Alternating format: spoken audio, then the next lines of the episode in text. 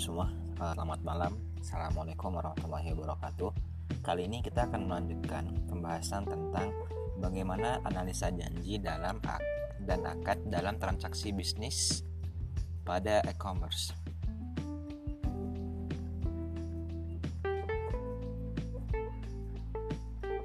Oke, model transaksi e-commerce dengan pembagian hasil melibatkan akad wakalah bil ujrah, wakalah dan as-salam, yang dimana wakalah bil ujrah merupakan perjanjian bagi hasil antara penjual dan e-commerce.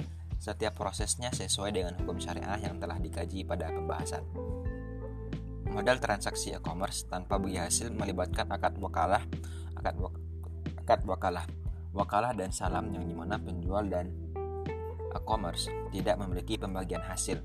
Jadi model ini hanya menjadikan e-commerce sebagai media iklan yang setiap prosesnya sesuai dengan hukum syariah yang telah diuji pada pembahasan.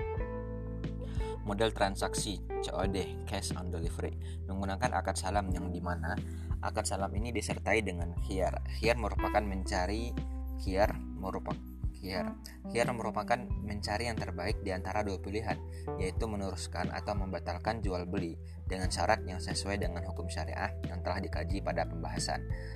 Alur proses transaksi yang telah dijabarkan e-commerce yang sesuai kategori, yaitu Lazada pada kategori model transaksi e-commerce dengan pembagian hasil model transaksi e-commerce tanpa pembagian hasil, dan model transaksi COD (Cash on Delivery) sudah sesuai dengan prinsip transaksi syariah. Alur proses transaksi Tokopedia pada kategori model transaksi dengan pembagian hasil sudah sesuai dengan prinsip transaksi syariah, dan alur proses transaksi Bukalapak pada kategori model transaksi dengan pembagian hasil sudah sesuai juga dengan prinsip transaksi syariah.